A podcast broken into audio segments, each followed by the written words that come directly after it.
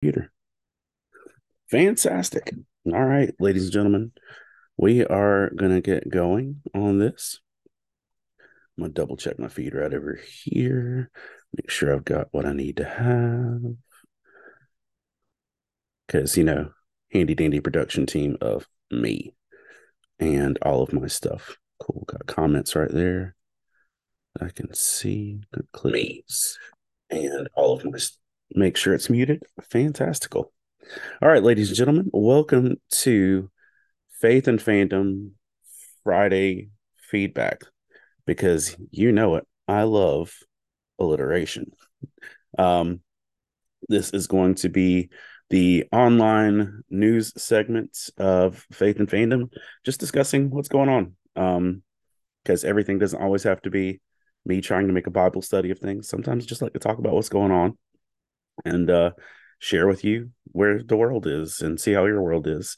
I do have Facebook Live up so I can see comments uh, or respond with questions. If you are listening to this on the podcast channel, um, you can always message me later, email for comments. And if you're watching the later version of this up on YouTube, um, It'll be there as well. But good morning. Welcome. It is Friday, December 22nd. Merry Christmas, by the way. And uh, let's go ahead and jump into some news of this past week. Um, this is my news cue card. Uh, I have to say that one of the biggest news things of the week, obviously, is the outcome of the Jonathan Majors trial. And uh, while it is not a pleasant or necessarily encouraging subject, it is something that happened. It is news. And uh, I'm going to discuss it without being overly negative or condemning because we don't need that anyway. But uh, Jonathan Majors was found guilty on two counts of reckless assault in the third degree and harassment. Um, back in March, uh, there was an altercation, and it's lasted from March until now uh, for this to be brought to trial. And uh, you could watch some of the trial or watch trial coverage, which I have been doing just because I'm interested in things like that. And uh, I will let's just point. I just want to point out the fact that he was found guilty on two counts of the four counts he was charged at. And when you're dealing with something like this, is does it really matter if you're only found on two guilty versus four? And I'd say yes. Um, does doesn't make the two that he was found guilty of any less uh, discouraging or saddening or upsetting. But uh, he was found innocent on two counts, and I don't know about you, but I feel like on the uh, days when I'm being judged and the days when I'm at my lowest points, I would like to I would like to keep track of the the small wins even if they aren't going to change the outcome. So uh he was found guilty on those two accounts uh which does place him up to the possibility of 1 year in jail whether or not he'll serve any jail time is yet to be determined. Sentencing is going to take place on February 6th. And with that, uh, we'll see what the sentencing will be. Um, Jonathan was accompanied to court each day, um, or most days that I saw, by his girlfriend, Meagan Good, who, if you aren't familiar, played uh,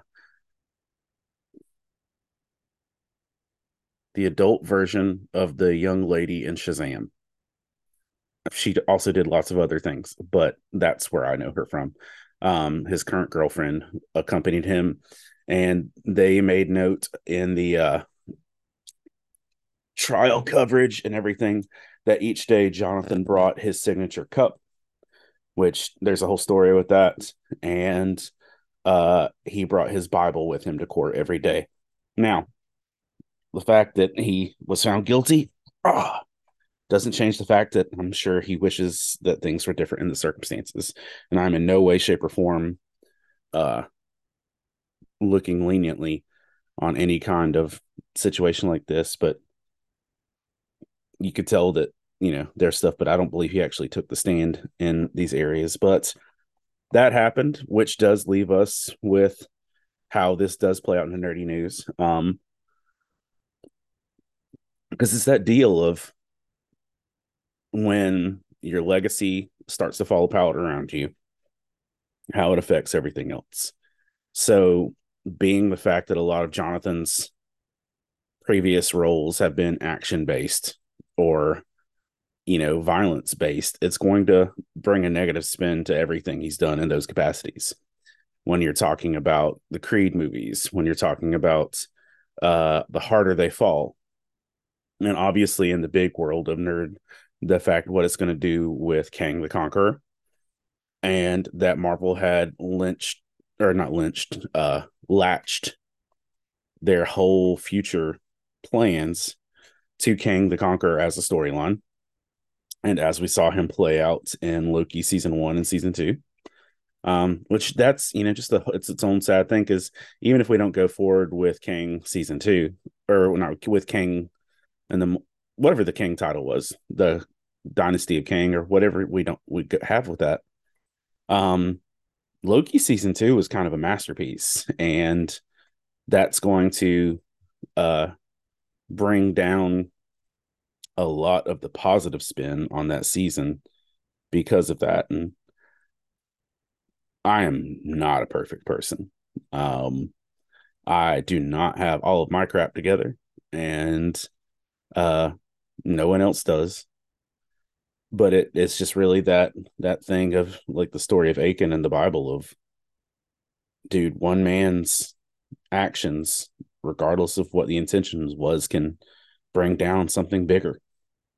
Like Achan tried to steal something that was going to get destroyed anyway, and it brought down like all of Israel. And I just personally don't want my shortcomings to ever bring down others. And that's something that they're dealing with now. So Marvel is going to have to reroute what they're doing one way or the other. And uh is going to have to figure out what they're going to do. So the next Avengers movies will not be uh the Kang Dynasty and title and Kang might just be gone. I feel like honestly uh there was a line in Loki season two that basically said they could have written off Kang from that point forward. That the anomaly uh, or the outlier was de- dealt with, and they could just ignore Kang and move forward. But for Marvel to be in a place where so many people have been complaining about the direction of the Marvel post Phase Four, with so many people already upset, this just is kind of a a a hard fall to take um to see your leading man um go this route. Um it's it's hard. It's hard and i with that there has come the discussion and the the internet debate of who would uh replace Kang the Conqueror were he to be re, uh recast and we hear names like John Boyega and uh, even Giancarlo Esposito I've heard thrown around. And Marvel has shown that they don't care. They'll recast somebody. That's not a that's not a problem. But uh yeah, it's just a it's just a hard situation to watch. And um it's it's just a hard situation to watch. Um from everything from the Johnny Jet Johnny Depp trial to stuff with Ezra Miller um, and I'm not really going to talk about it today, even though I was considering it. But even like, you know, when we're dealing with pastors and people that are public figures that, uh, you know, are going through stuff because like it, because it's still in speculative stages and everything, I'm not mentioning it like in detail, but like accusations have come out against TD Jakes this weekend. And, um, man, it, it's rough when your actions bring down others. And uh just just be cautious folks. Make make good life choices. And uh make sure you're surrounding yourself with people that aren't going to put you in hard situations. Um because it's rough. It's rough watching that happen. But I'm not going to camp out there forever. Um I, I would, you know, do the pastoral thing of saying this. Uh, if you're going to spend the time criticizing or condemning Jonathan Majors and his actions and everything else, take time to also pray for him. Pray for his ex girlfriend. Pray for their families. Pray for their future because, like any of us, have our crap together. And if our lives were put on trial, it would be, look just as ugly. Um, so yeah, Jonathan Majors and his story, which is sad because dude literally was on a meteoric rise of success, and it, it hurts my heart uh, to see him in that capacity. Um, talking on some other nerdy news. Uh, Wonka premiered in theaters last week, and uh, currently, as of this morning, was sitting at uh, 166 million worldwide gross. Um, in terms of its ticket sales, which is decent. Um, probably not as much as they hoped for. Um, Wonka was made with a 125 million dollar budget, so they have surpassed their budget. Now, what we don't always factor into is uh, budgets don't always include advertising, and so even though the movie was made for 125 million dollars, uh, it may have spent a lot more in terms of advertising, in terms of things like that. So it 125 million may not fully cover uh, where it's at and what it cost. Um, but they are currently sitting at 166 million uh, in terms of profit, and I'm planning to contribute to those millions today because I'm going to watch Wonka in just a couple hours um, with the small humans. Um, because I, that's been my threat of I'm going to go watch Wonka without you. So I'm gonna go watch Wonka a little bit later, but uh, that has been good in terms of biblical uh movies and such. Uh, The Shift, which is the sci-fi retelling of the Book of Job, which features the dude who's the bad guy and everything, whose name you don't remember, and also Sean Astin, Samwise Gamgee, and also the dude who's the voice of Max from a Goofy movie.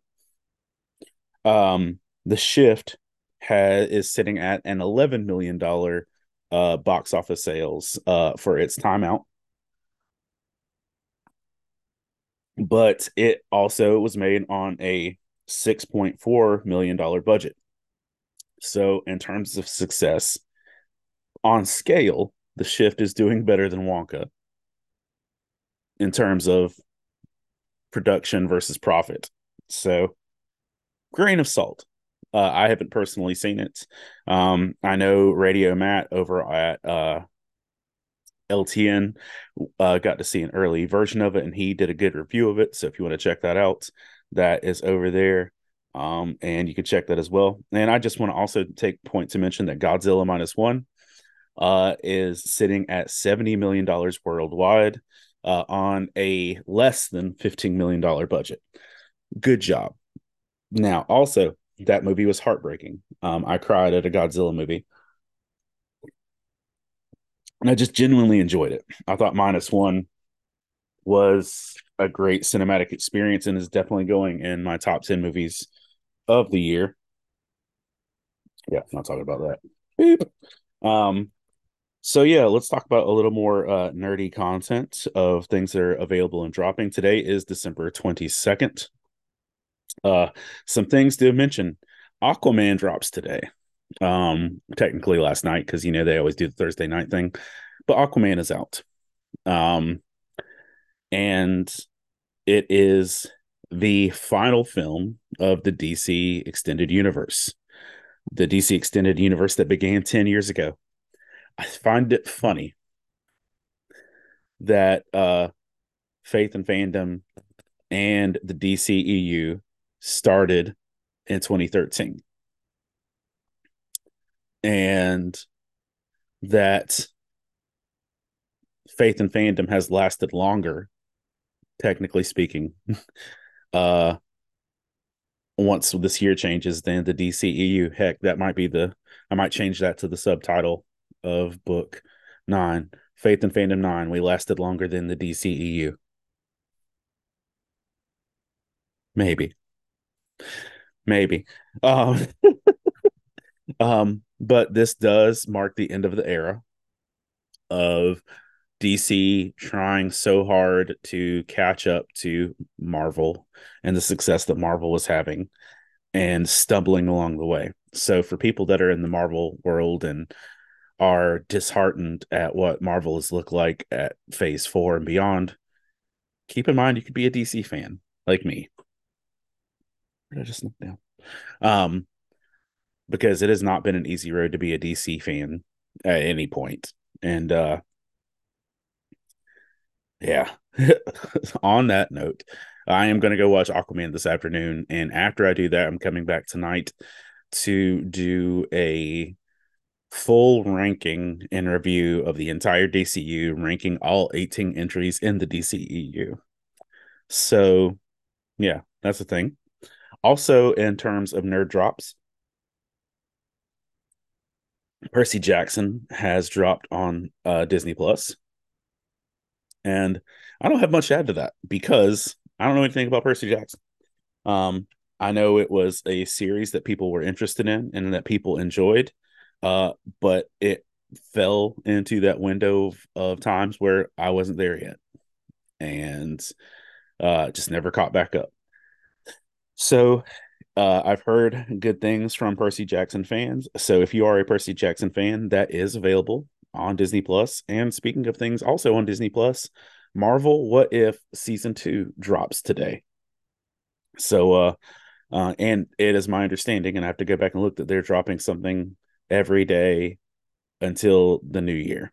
Um but or whatever it looks like, Marvel season 2 of What If starts today so you can check that out.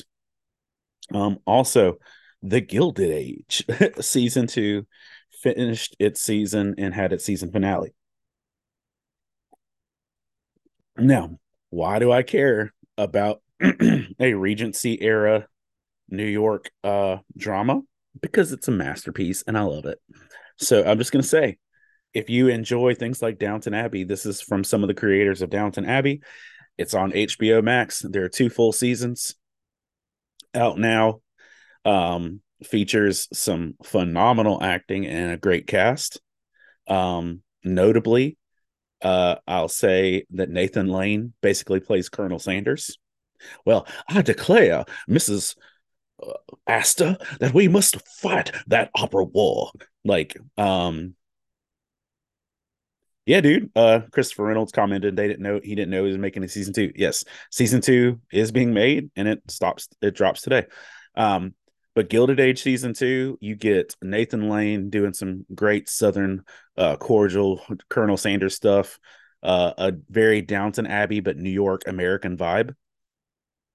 And um, I'll say this just on the spiritual end of things: the dude who played Nuwanda no, not Nuwanda. Um, let me look up this dude's name so I can say it properly. Um, because I don't want to butcher it. Um, the guy who is the uh main character in Dead Poet Society, I want to say Neil. Um, Robert Sean Leonard. Robert Sean Leonard, who played the main character uh, in Dead Poet Society, who is also on the show House, plays Reverend Luke Forte on the Gilded Age season two. And I will, I will, um, yes. And Darvell says they are releasing an episode every day for the holiday season. So starting today, every day through the rest of the year, you can catch a new episode of What If. Um, sorry. But uh Robert Sean Leonard plays Reverend Luke Forte on Gilded Age season two. And because I will beat this drum until the day I die, anytime there is a good representation of a person of faith on mainstream media, I'm a celebrate it. I'm a pop out a confetti cannon and like, yay, I don't have confetti, but here's a Reese's fast break. Um, Robert Sean Leonard plays Reverend Luke Forte, and not only is he a good man, a good actor, and a good uh character, he is a sweet, good representation of not only Christianity but of clergy. And like with like zero negatives. Like um he did have a his role was smaller, like half the season, but we got a good realistic representation of a minister on an HBO show with zero negative blowback. Chef's kiss. I'm excited. Um, I enjoyed him as a character. I was very happy the minute I saw him on screen. I'm a big fan of Dead Poet Society. is a movie that changed my life. And so when I saw that he was joining the cast, super pumped. Um, but if you like Downton Abbey, uh, or even if you just like period pieces, this is you know about New York life uh around the when the Statue of Liberty is being built, Central Park is just becoming a thing, like that era. Really good. Um, but season two has just dropped, and so you can catch all two seasons all at once. Um, Darvell, I uh, if you go back and watch this video, Darvell just asked my thoughts on Jonathan Majors. Um, that's literally what I started this video with. Um, so once it's done, uh, you can go back and check that out. It just makes, but overall, my thoughts are sad about Jonathan Majors. Um, hurts my heart for him, for his future. But literally, the whole first 10 minutes of this thing were about Jonathan Majors. So you can go back and watch the beginning of the video when you get a chance, or uh, it'll all be out on our podcast channel uh, right after this as well. Um, but yeah. Uh, other things chosen season four uh dropped their trailer. Um and it made me sad. Uh it's uh in the terms of storytelling we're definitely going to see john the baptist get decapitated. Um, I saw palm branches, which means uh, we're coming to uh, the Holy Week. So I, in, in my heart, in my mind, I feel like the season's going to end at uh at the begin like the season's going to end at Holy Week, and then the whole final season, which I'm assuming will be season five or whatever, is going to be crucifixion resurrection. It's just my guess. Just my guess. Um, but uh season four just the trailer shows a lot of the division shows john the baptist on his way out um and uh has a narration of mary referencing jesus as the man of sorrows acquainted with grief and you see jesus heartbroken in the trailer. So if you are interested in the trailer for uh um chosen season four i definitely recommend watching it. They according to the trailer uh in february it's going to be in theaters. Um if you had told me a year ago that I would care about The Chosen being in theaters, I don't know that I would have believed you. Um, but I spent the past year watching all three seasons and I really enjoy the show. Um, it connects my heart really well. It helps me put my faith in a practical mindset. Uh, and it helps me ground a lot of the stuff that I believe and understand. So I uh I am looking forward to season four. Um, I genuinely, and I've said this, if I did a, if you aren't aware, I did a podcast reviewing the episodes as I went through seasons one through three. Um, the crucifixion of Jesus has always been like, you know, a hard thing to, to digest just because it's painful and ugly. Um, and the descriptions are horrible in the Bible, like just how ugly it is. Um, but it's always been the mental version of Jesus in my head. Um like getting to see this man portray Jesus for seasons now, um, it's going to add an extra layer of pain watching a crucifixion with somebody that I felt like I've actually connected with as a good representation of Jesus.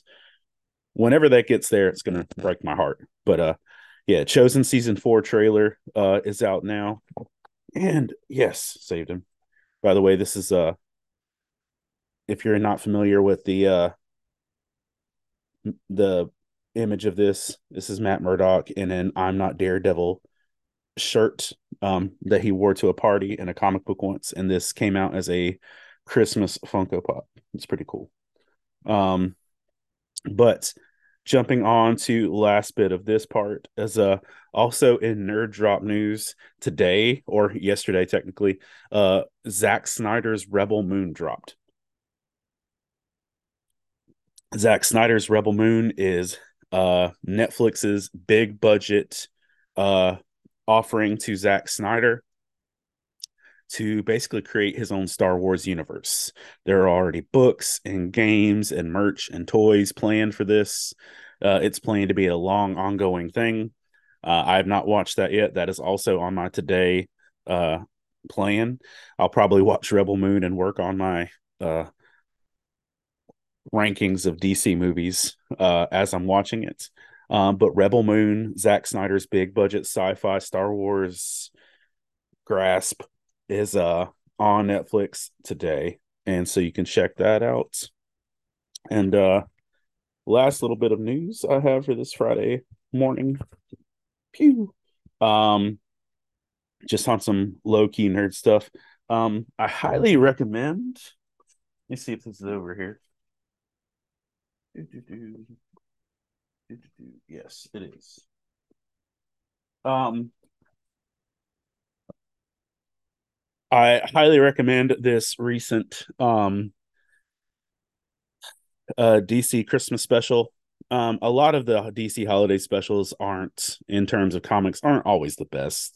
Like sometimes they're just kind of watered down and I'll I'll admit this is what hold on. This is 80 pages for $10. Um and I'll say that the bulk of it was moderately pleasant to okay but there is and i posted a lot of um pictures of it in my socials and stuff but uh there is a several page story of superman intervening with a guy who is basically in a suicidal place at christmas um and i'll say that i'm not saying that dc is beating this horse too much but dc has a good habit of doing issues and segments of comics where heroes are reaching out to people who are just in a bad place or suicidal. There's stuff with Tim Drake doing it. There's stuff with Superman doing it several times. Um, and just with that, uh, this was a really encouraging piece for me to read. Um, I'm not saying that I felt like this whole book was worth my money, but just that one Superman segment. And who wrote that, by the way? You know what? I never even looked. Let's see who wrote this one. Give them some credits. Uh, do.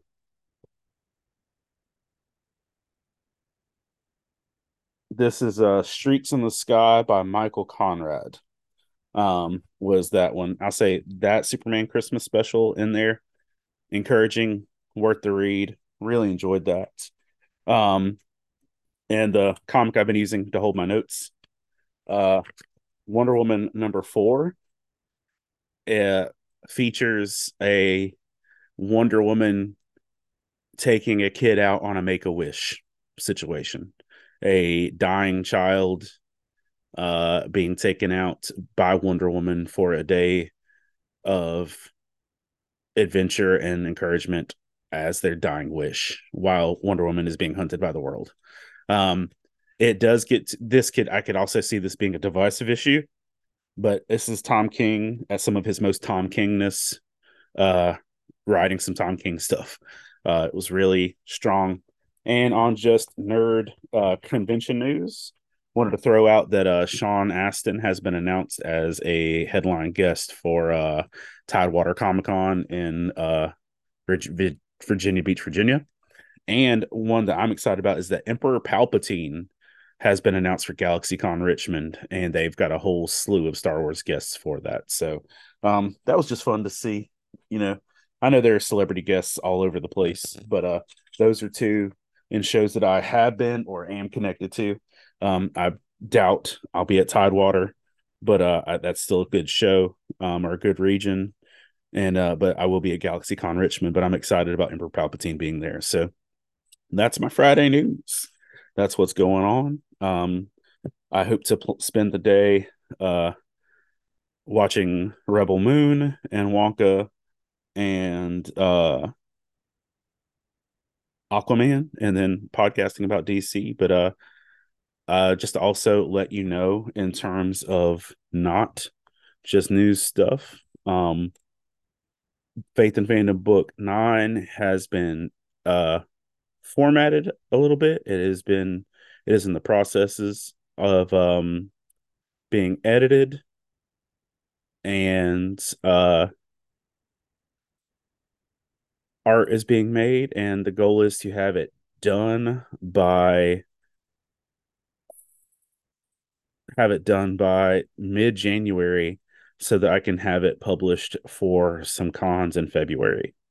Um, and I also just want to take a moment to say thank you to our Patreon supporters uh, for helping cover all these podcasting fees and cons and book production and everything else.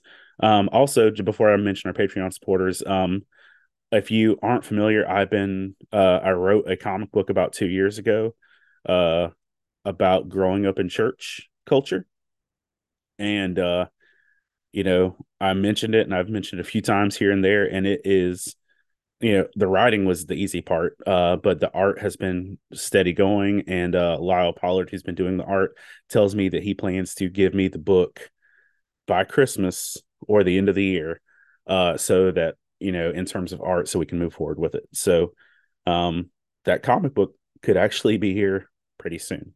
Um but to take a moment to say thank you to our patreon supporters jamie montgomery matthew coleman uh let's see. Um do do do do. Uh skip clark. Uh do do do do do. Skip clark. Oh hold on. There we go. There's the right list. Uh jamie montgomery matthew coleman jonathan herman ron Petit, tesh norton Scott Ward, Alicia Benson, Candace Davis, Jay Sheed, Jillian, Jason Crutchfield, Mike Perna, Todd Turner, John Jacobs, Zach Harris, Caleb Grimm, Jeanette Skaggs, Chris Poirier, Jason Bullock, uh, Christina Ray, Sarah Lewis, Patrick Gale, Rebecca Godlove, and Adam Davis.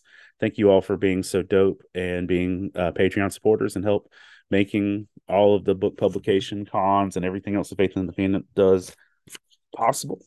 Uh, I hope you've enjoyed just hearing some nerdy news from me and uh, look forward to jumping back in uh, with some more podcasts and guests and devotionals and stuff in the new year.